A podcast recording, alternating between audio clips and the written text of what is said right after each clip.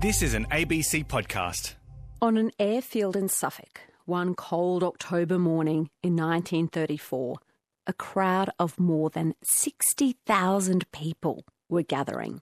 There were women in furs and full length gowns, their satin slippers sticking in the mud, men in coats and tails with top hats and cigars.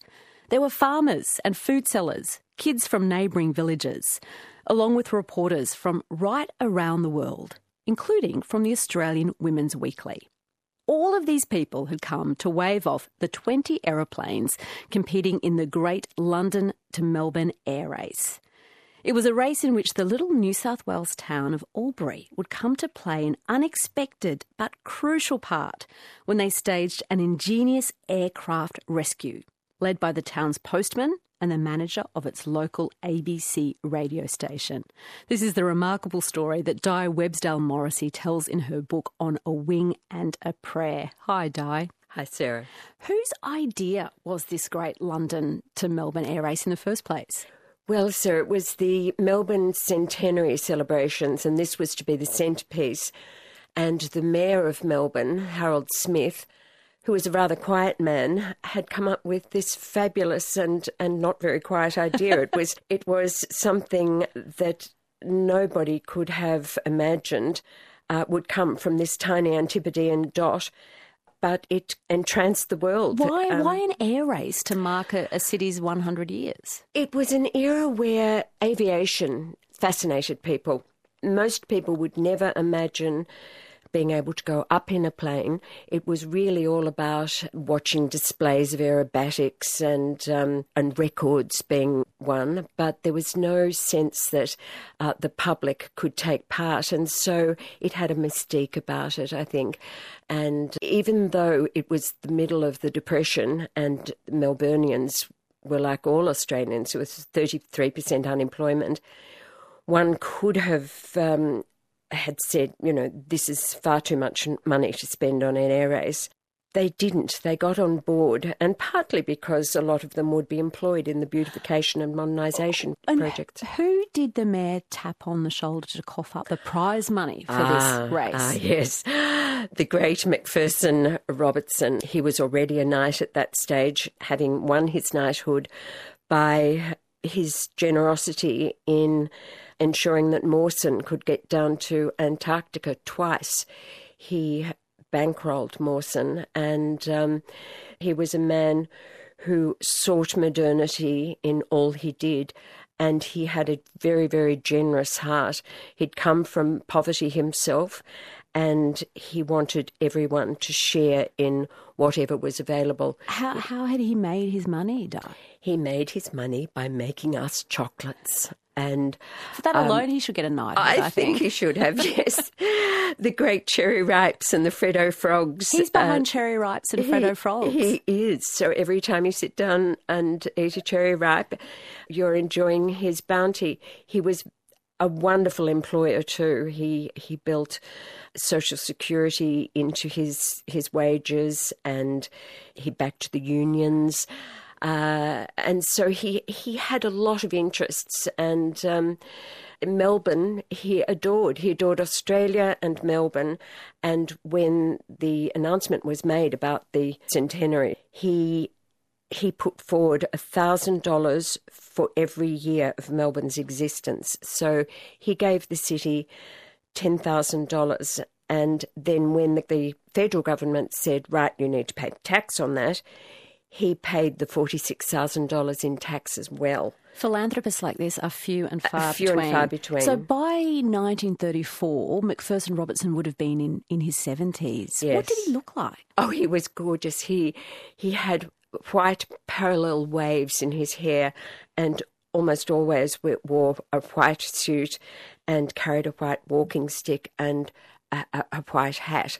And all the people who worked for him worked in white, and all the buildings of the they called it the Great White City in Fitzroy, uh, they were all painted white. So um, he stood out in a crowd. He he was suave. He was suave and debonair at, at a time when uh, those things really mattered. So he'd uh, agreed to put up prize money for yes. this great aviation race.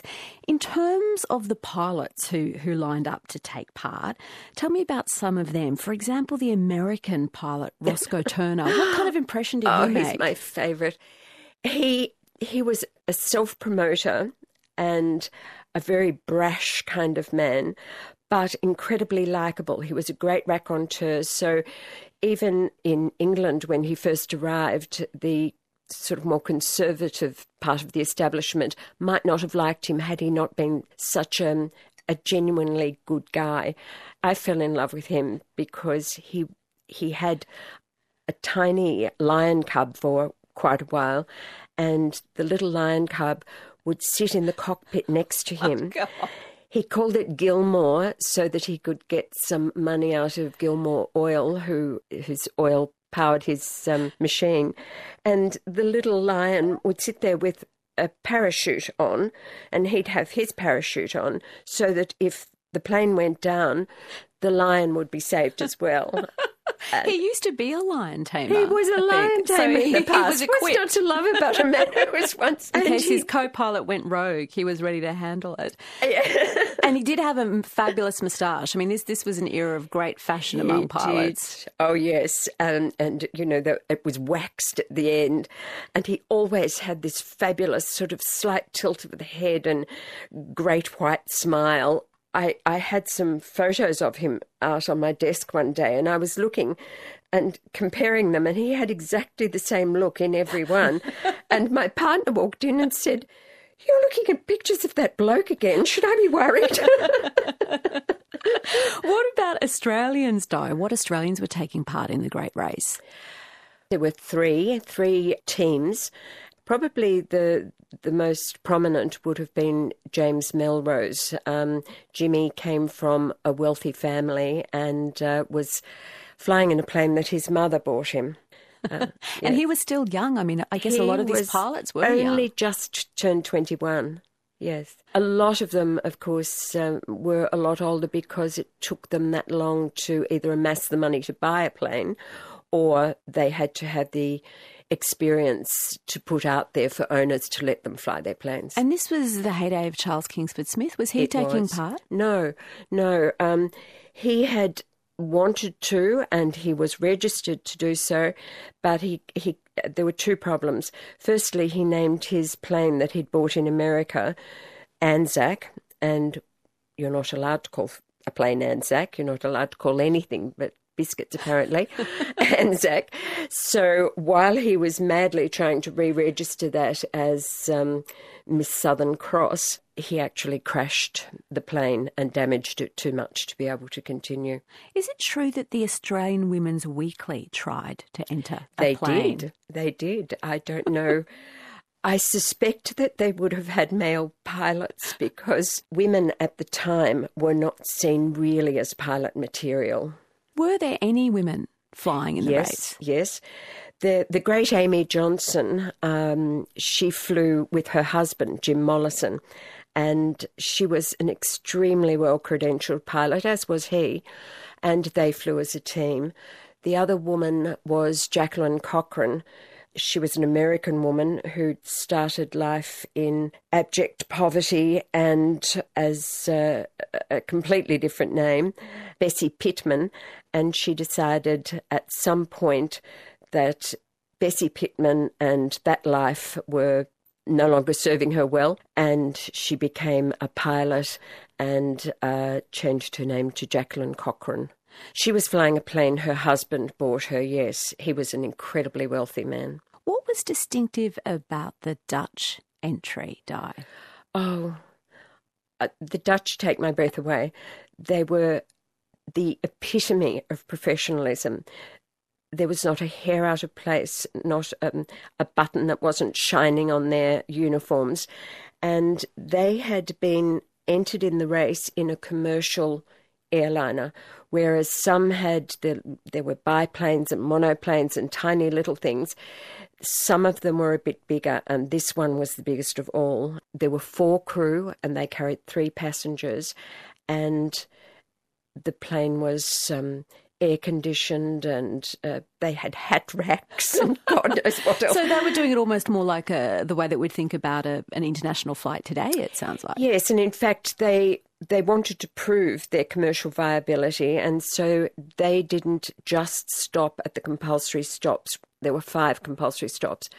They stopped 17 times and detoured to prove to the world that they could fly a very impressive time and still fly a commercial route. Who was yes. seen as the, the most likely winners at the start of the race? Probably the Englishmen, Charles Scott and Thomas Campbell Black. They were flying in a purpose built comet, a beautiful scarlet thing, and um, they had they had the runs on the board Scott had actually flown to Australia twice before and had actually flown within Australia with Qantas. And so I think they probably had the edge over the, the rest of the field, but it was still fairly open. He'd had a, a pretty rough or an up and down career, Charles Scott. He was selling rat traps at one point. yes, he was flying towards Melbourne, which is a city where when things didn't go well with Qantas, he ended up selling rat traps. And it must have been quite surreal to be in this glorious race, flying towards a city where he'd been, you know, the seller of rat traps. It seems bizarre. You say they're they're playing the Grosvenor House. Yes, they were flying a, a Scarlet Comet. How new to the market were, were these British-made these comets? These were so new. They had been built especially for the race. There were three. Uh, one was black, there was green, and there was scarlet. And the teams had only actually taken delivery of them within a week or two oh of the goodness. race. So they they knew none of its idiosyncrasies. Uh, they were all slightly different according to what the teams requested, but they all had little niggling problems. And so each time they tried to familiarise themselves with the planes, something would happen and it would go back and have to be fixed again. So it was a very difficult time for for those three teams because they just didn't know their planes well enough. So as the, the pilots in their planes start arriving at um, the the airfield in Suffolk, ready for, for the starting line, tens of thousands of people yes. gather around to watch this, yes. including royalty. How, how yes. did that happen? the royals had been at at the uh, races at Newmarket, and um, they'd been they'd had a day out, and I don't know whether they just said, "Oh, look, you know, there appear to be some planes over there. Can we can we have a look?" Um, or whether it it had actually been scheduled, but they stopped, and the king loathed planes and anything to do with them, and possibly the queen asked to stop just to irritate the king. I don't know. Um, but the three of them, the um, the Prince of Wales was with them, and they all went around and shook everyone's hands and looked at the planes and. Um, you know, my man Roscoe said, Hello, King, and everyone fell about laughing. Um, and uh, it was it was really very pleasant because uh, the, the royalty was looking at them with just as much interest as they were looking at the royalty. What about the logistics? I mean, what state was the runway in where this race was going oh, to begin? When when they first arrived, there was a big hole in the runway. It was a yet to be commissioned Air Force field. Nobody had actually looked at it properly. I mean, there wasn't even a windsock because the Air Force had taken it away in case it was damaged. What? So what did they use? Surely they need a windsock. Originally, they they hoisted a potato sack. up the up the pole, but then you know they thought, well, that's insane, so they put up a pillow, two pillow slips, much more together. official.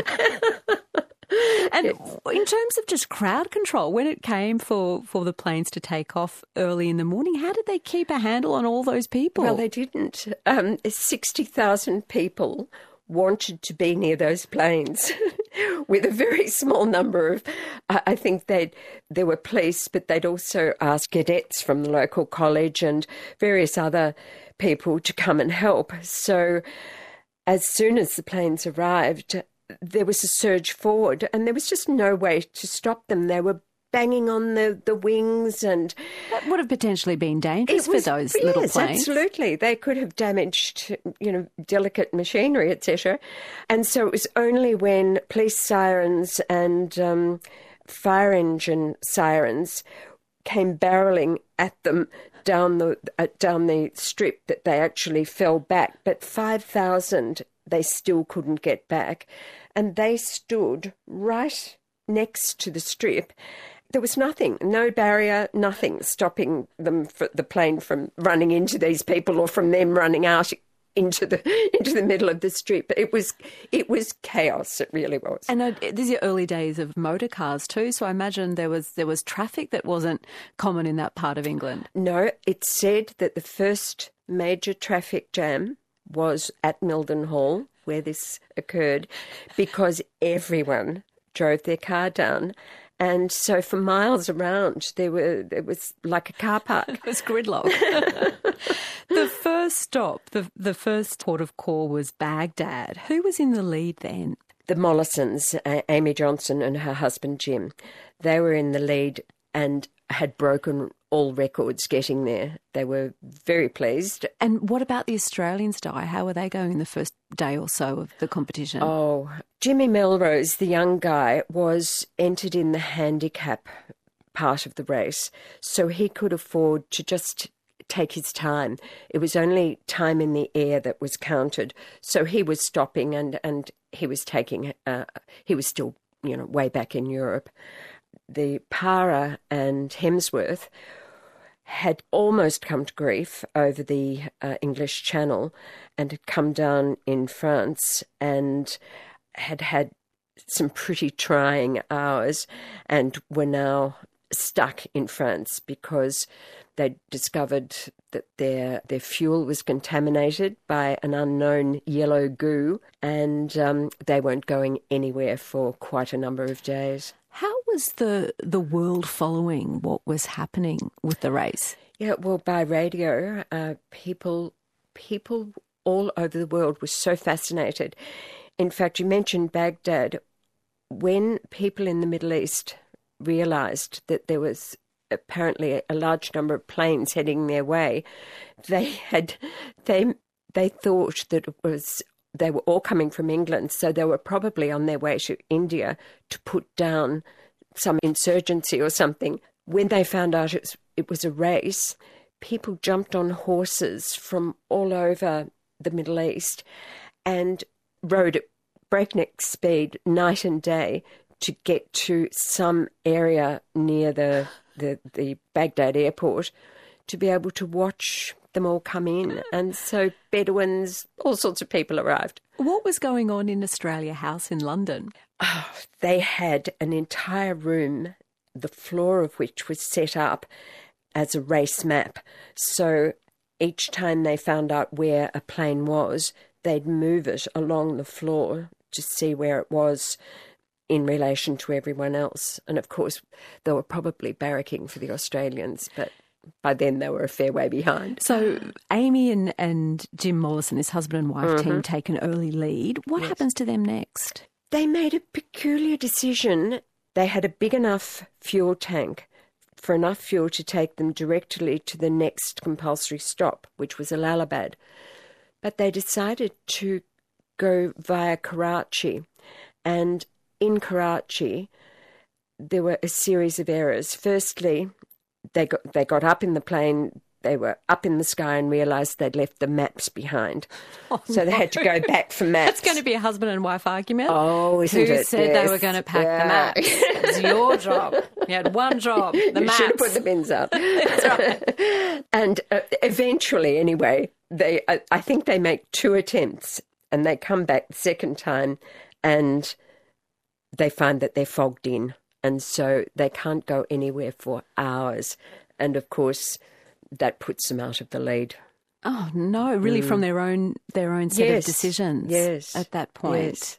were they financially invested themselves in this race? It must have been costing they a huge had, amount. They'd they'd invested virtually every penny they had in this plane and winning the race, and so it was critical that they do well, and um, at this stage they weren't. On day three, the news broke that there had been a fatal crash. What happened? Yes, there were two New Zealand men flying a very, very old plane. It was exactly the same plane as Hemsworth and Parer, and neither plane really should have been in the race. And these young men had had problems with their engine right through the first two days. And on the third day, they had problems getting out of Rome airport. And the next time they were sighted was um, over farmland in Italy when a farmer looked up from the field he was working in and saw a plane just dropping from the, the clouds. And it, it was dropping horizontally there was there was no attempt to to get it anywhere. It, the engines had cut out, and these men knew they were going to die. They could see a landing strip so close, but they couldn't make it, and they just fell to the ground and were incinerated along with the plane. And one of those pilots, James Baines, I think he was the third son in his family to die. Yes. Another son had died in a plane crash and a third had died from something described as a gun accident. I don't know what that was, but um, how those poor people took the news that their third son had been lost to them, um, I can't even begin to imagine. And the world would have known of yes. this as it was happening. Yes. I mean, the race was being followed so closely by each of the countries and their air departments and so they would have been very quick to the scene. They would have had to have identified them through the the plane, I guess, but the plane was incinerated too. So it might have just taken a little while to work out who had actually died. But once they did, of course, um, the news came back to Australia, and the news went along the pipeline of, of pilots that were flying in and out of the points along the races, and it was very distressing for everyone. And I guess a reminder that in this era, flying still was an incredibly dangerous, incredibly hazardous. It was only you know two decades since the first heavier than air plane had had made a you know 10 second flight or something technology was still being developed and, and aerodynamics was still being understood. And this plane wasn't a terribly old plane, but the amount of technological advance in the sort of seven years since it had been built was enormous. It's like us with, with phones now, I suppose. Exactly. Just yeah. superseded yes, every year. Yes. If uh, after Amy and Jim Mollison fell into problems when they forgot their maps and were then mm. were then fogged in, who had taken the lead from them? Ah, uh, that was Scott and Campbell Black. They uh, they were incredibly professional. They decided they wouldn't go via Karachi. And to be fair to the Mollisons, a lot of the leaders did go via Karachi. I'm not quite sure why. It was the tail end of the monsoonal season. Perhaps they were trying to get around a, a storm cell or something. But by going directly to Allahabad, Scott and, and Campbell Black almost had an unassailable lead. And their next stop after Allahabad was Singapore. Yes. What would have conditions been like in their Scarlet Comet as they were flying into Singapore? Unimaginably hideous, I imagine. The cockpit canopy was only an inch or so on either side of their shoulders and only an inch above their heads. And they were still wearing the very thick clothing they had worn in England and over Europe, which would have been great in those climates, but here they were over the tropics and they'd been flying over the tropics for quite some while and they were exhausted and, and hot and the perspiration wasn't being allowed air. For some reason, Scott had elected to wear carpet slippers for the entire the entire trip, and his feet were probably feeling most un- unhappy at the time. Um, Some things were out of their hands, but the choice to wear carpet slippers really is, is questionable. yes. So by the time they reached Singapore, they were exhausted men. Well, they then had to go on from, from Singapore to Darwin. And what was tough about that leg? What were pilots scared about in that Pilots were terrified of the Timor Sea. It was said that the thing was seething with sharks waiting for pilots. And um, so they, uh, Scott particularly had uh, an aversion to flying over the Timor Sea, but it was the only way to get from um, Singapore to Australia, and it was the longest sea route that they would fly throughout the race. And it turned out that he was fairly right to be concerned because things went wrong.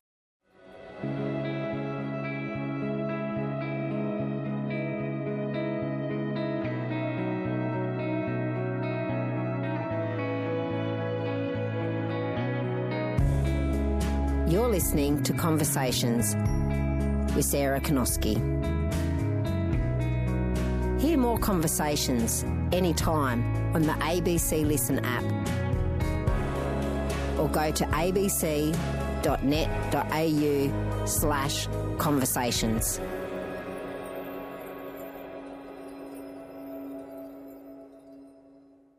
Di, you were explaining how Thomas Campbell Black and Charles Scott were out in front on this race, flying mm-hmm. their Scarlet Comet Grosvenor yes. House across the sea, seething with sharks, which is a description I never want to hear about about a sea that I'm flying over.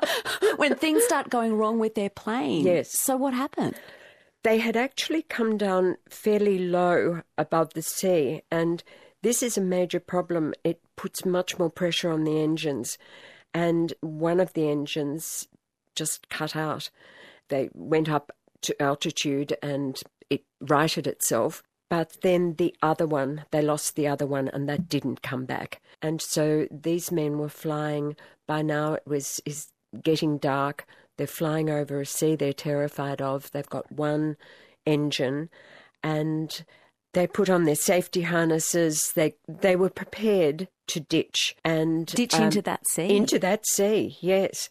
They said they just sat back and waited to see how it would play out. As it turned out, they got as far as Macquarie Island and they realised that if they stayed with the line of islands, they had their best chance if the plane did sort of conk out, as they used to say, they would possibly make it to an island rather than ditch in the sea.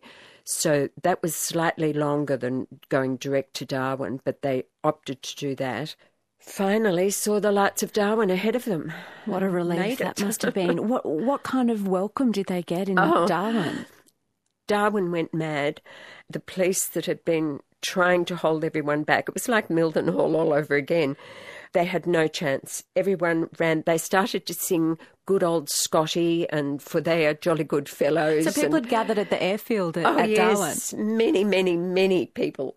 And they all rushed the plane and they were trying to shake the pilot's hands as they were getting out and they were banging on the sides of the plane and this plane had barely held itself together. And over. the men too would have been in post traumatic, almost. They've just survived a near death experience. Yes, and Scott had been having terrible leg cramps, and he really just needed a bit of tender, loving care. And they loved him. There was no doubt about that, but they were loving him a little too boisterously. Did they manage to get mechanical help for their plane in Darwin? Yes, it took them quite a while, and all the time the, the planes behind them were catching up. And so they really felt the race was over for them until Qantas had supplied uh, one of their engineers and he came up with the fix and they got on their way. And after their comet flew off, what happened with the crowd at the Darwin aerodrome? Well, look, most of them stayed because they wanted to see the show. What else are you going to do in October in Darwin in 1934? I'll stay. Yes, yeah. The, the dry had just broken, and so they were probably being rained on as well. But, you know, what a great show. We're all here. So they all were camping out at the aerodrome waiting for the next mm. plane to arrive. Who woke them up at 3 a.m. or so? oh, yes. Dr. Fenton, a local doctor who who was sort of the original flying doctor. He flew the plane and went to the people who were sick And but he, was he wasn't in the race. No, no, no.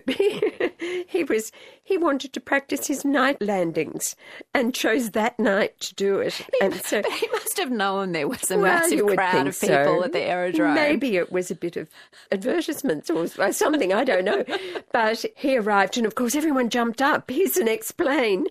And when they realised it wasn't the next plane, they were a bit grumpy about it and then sort of grumpily went back to sleep. Mm. But when did a, a plane that was actually part of the great air race arrive? It, it wasn't until eight or nine in the morning, and it was the Dutch team who had been stopping so many times, but stopping uh, with such precision and flying with such precision that they were still second. what would have that plane, the Uiver, looked like up in the sky? Oh, look, it was it was an all aluminium plane, which was a most unusual thing in those days. And you can imagine the Darwin sun glinting off this beautiful. It was called the Uiver, which means crane in, in Dutch, the, the bird crane. And it would have looked like a beautiful silver bird just swooping in. Quite magical. How much interest was there in the Netherlands in the progress of, of the Dutch plane? Well, the Dutch were said to have gone completely mad.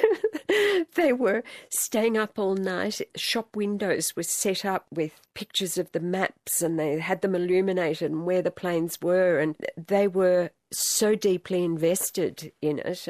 So after Darwin, the next stop was Charleville, the That's right, next yes, regulated stop. yes. Why Charleville and on this route? Yes, a lot of people asked that, but it was decided that they needed another stop between Darwin and Melbourne because this was a time in the race where everyone was tired. If any problems were going to happen, they would probably happen in that stretch. So to to cut that in half and make Charleville the the final compulsory stop, it meant that there was less chance of fatigued men and planes. And I suppose even more so back in the 1930s, that central part of Australia didn't have cities or towns or No, habitation if, right. if a plane did run into And trouble. Overnight, of course, it's featureless. It's just black. There was nothing to to guide them in any way. At Darwin, they were given a road map to follow. Now, how, how useful a map? road map is overnight, couldn't say. well, the Uiver did manage to make it to Charleville, Yes. and it then set off to Melbourne, but it ran into to a storm. What did that mean for flying conditions? Well, the flying conditions were appalling. The huge cumulonimbus clouds crowded in on them, and they had no sight of where they were. It was an electrical storm, so they had no compass. They couldn't see the stars for even, you know, the very basic navigation. And so they they got lost in this storm. And Could it be in contact with race officials at all? no, no, the radio wasn't working either. They were just getting static on the radio. And they were putting out SOSs to find out where they were or get some help, but no one was hearing them either. So they came down below the cloud to see where they were and discovered that they were actually flying in the middle of the Australian Alps and th- flying in the valleys heading towards the hills, uh, the, the the mountains, and so they had to quickly pull back and go back up, get above the cloud, and of course now they're getting ice on their wings, and an icing incident can change the aerodynamics completely and bring the plane down. So they had to choose between flying somewhere where the ice made it very dangerous or flying where they may just knock into a knock mountain. into a mountain or fly in the cloud where they had no idea of, of what they were going to fly into. So Did race officials and, and I guess family and, and colleagues back home in the Netherlands know that the Uiver Uh, had, had yes, gone off because track? it it should have been in Melbourne by now, and it wasn't.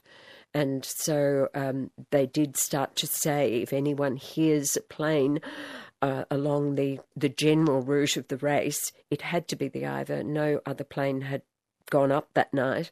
Who heard then, amid the ah, rain and the, the wind, the, the sounds of the ABC Uiver? man. Arthur Newnham from the ABC in Albury heard the drone of it overhead and he knew what he was hearing and he ran outside with his son and at the same time his next door neighbour was running outside and they jumped in the car and raced down to the uh, Albury proper. And um, as they went, they they concocted a plan which now seems almost impossible.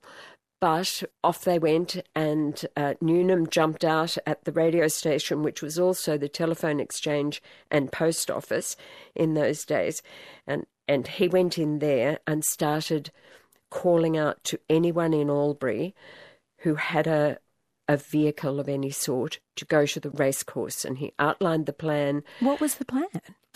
The plan was that they would bring as many cars or trucks to the racecourse and set them up on either side of the straight facing inwards so that when they turned on their lights, it would look like a landing strip.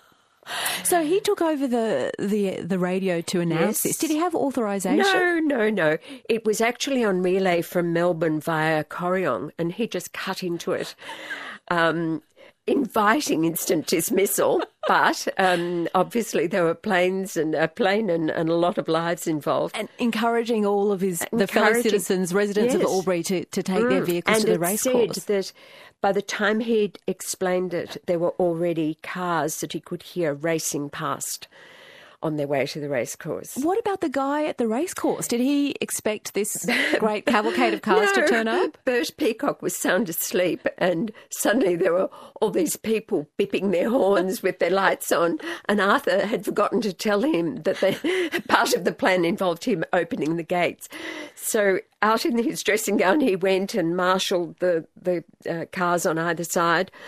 And um, then it fell to Jim Dowling, who had picked up Reg Turner, the postman, and the city electrical engineer.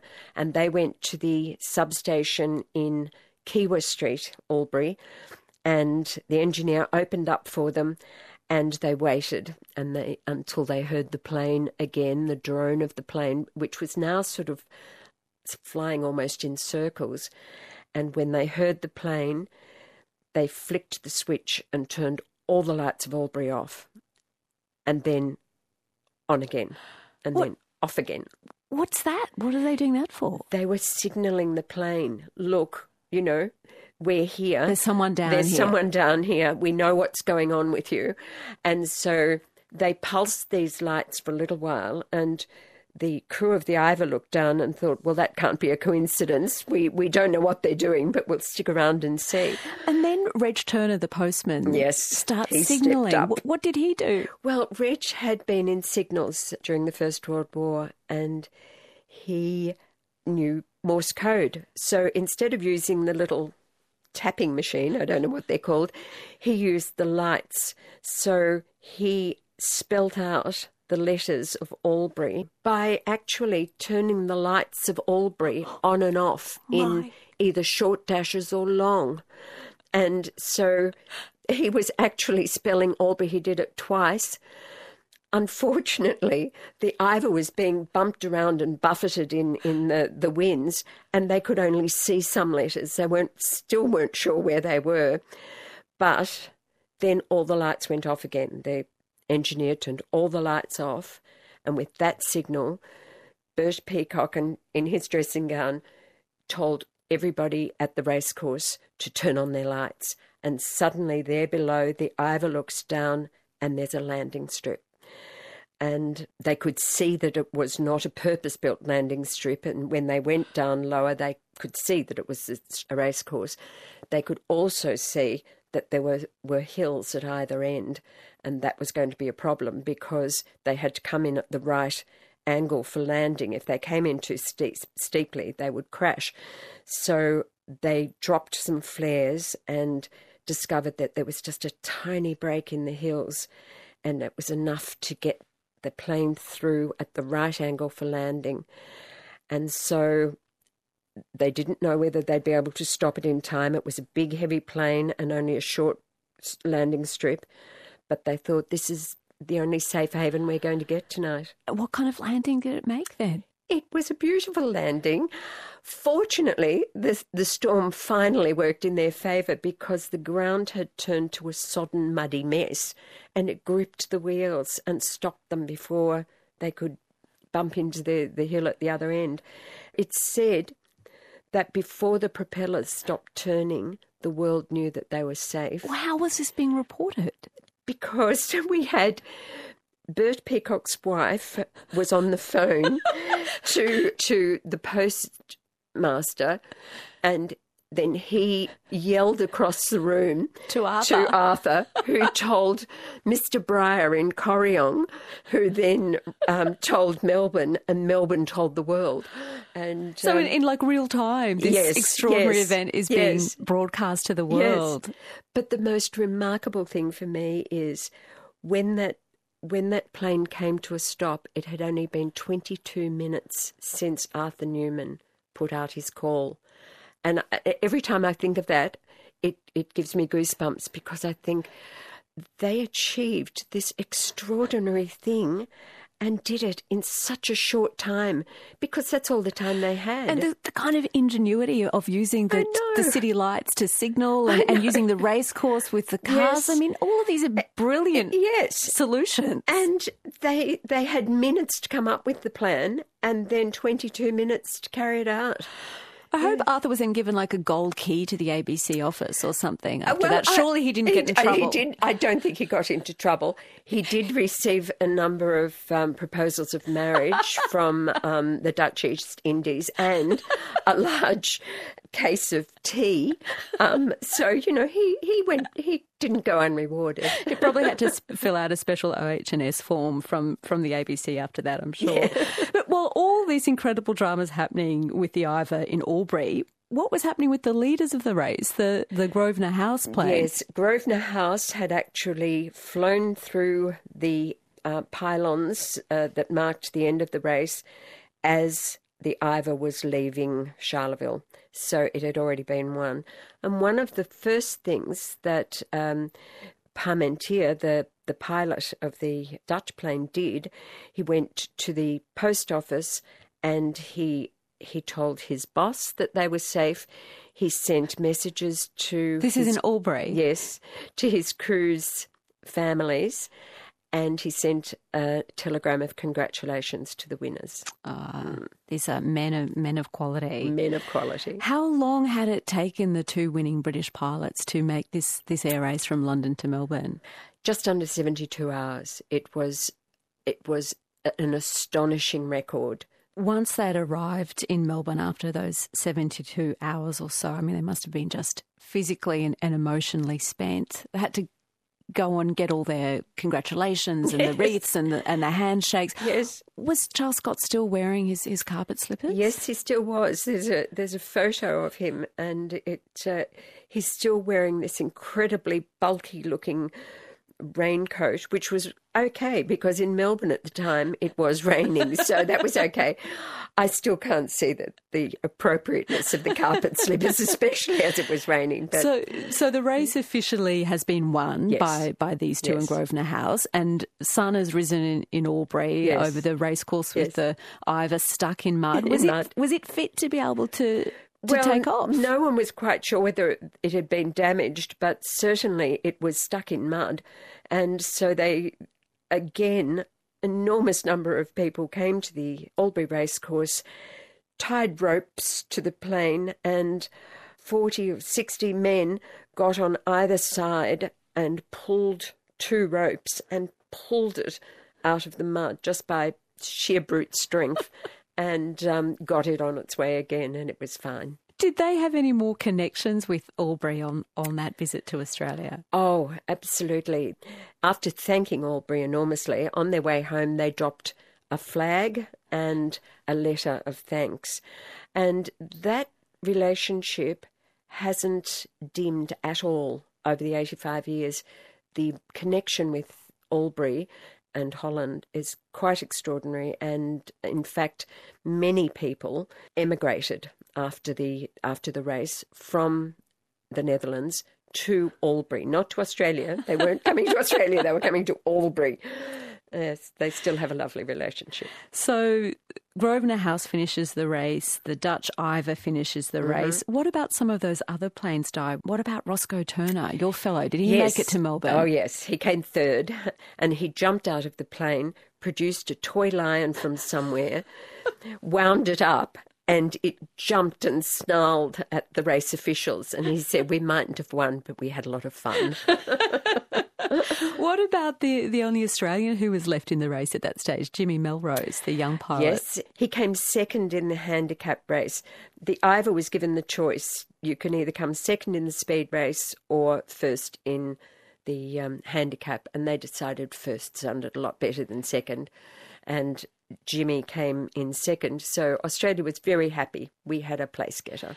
There were still those Australians, the battlers, who'd plane had taken a, a slow detour through Europe. Where were they in their journey as all the other planes are, are landing in Melbourne? Well, they were probably still in in um, in France, but their their race is probably the best of all because they were arrested twice, almost ran into the conning tower of a submarine, which then tried to shoot them.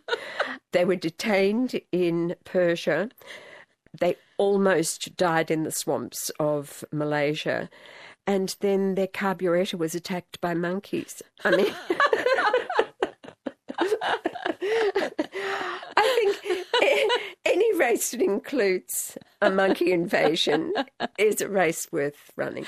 Though they came across a very disturbing sight uh, in the length of their journey. They came across a crashed plane. They did, and it was the Uiver.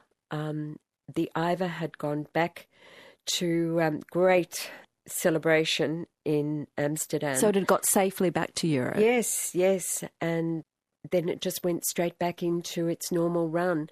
As a commercial as a commercial airplane. flight, and it was making a, a flight in the Middle East and um, came down in a storm, and everyone was killed.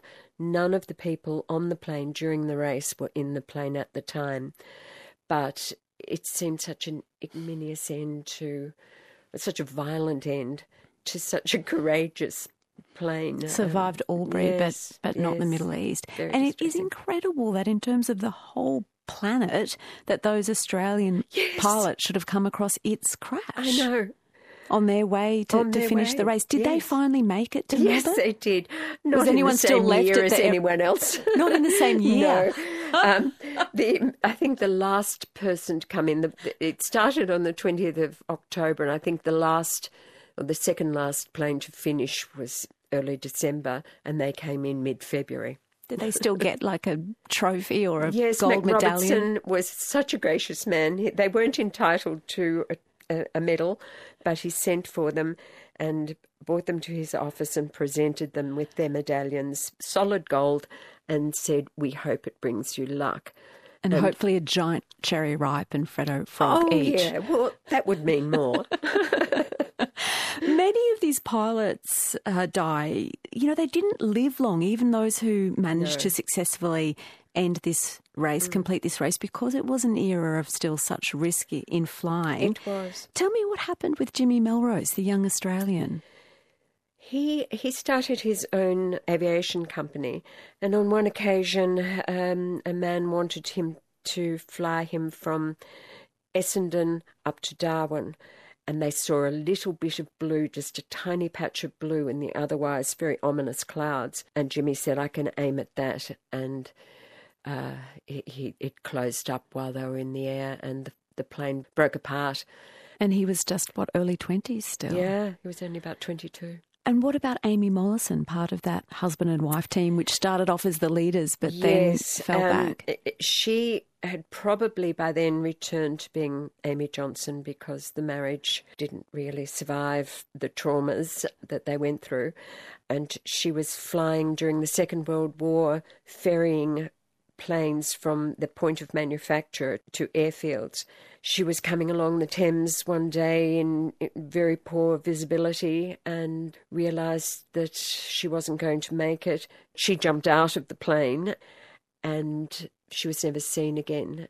What about the winners Di? Tom Campbell Black and Charles Scott. What did fate have in store for them? Yeah, very, very tragic. Um, Campbell Black married the sweetheart he'd proposed to before the race, and they were very happy. And he was preparing for another race when he was sitting on the tarmac in Liverpool, and a large RAF plane came through, and its propeller sliced through the cockpit and killed Campbell Black. And that was less than two years after the race. And then his partner, Scott, who was a bit of a rogue and always. A couple of had, marriages. Uh, yeah, yeah. And lots of extramarital things.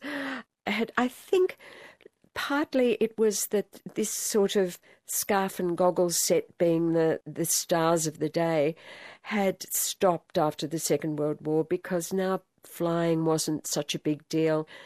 And in the midst of feeling the loss of, of that, his new love interest said that she wouldn't leave her husband, even if he left his wife. And so he wrote her a note and took a gun, put it to his chest, and ended his life there alone. And so the two men who were so fated and lauded had come to such tragic ends.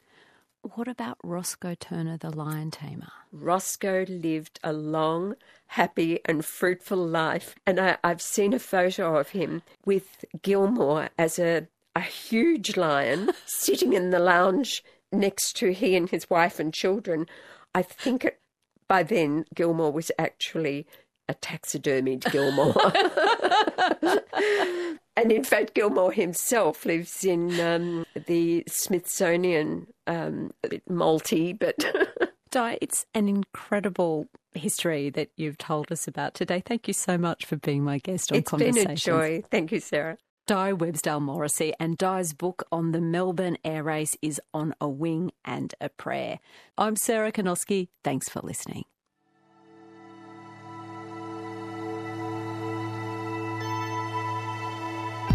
You've been listening to a podcast of Conversations with Sarah Kanowski. For more Conversations interviews, head to the website abc.net.au slash conversations.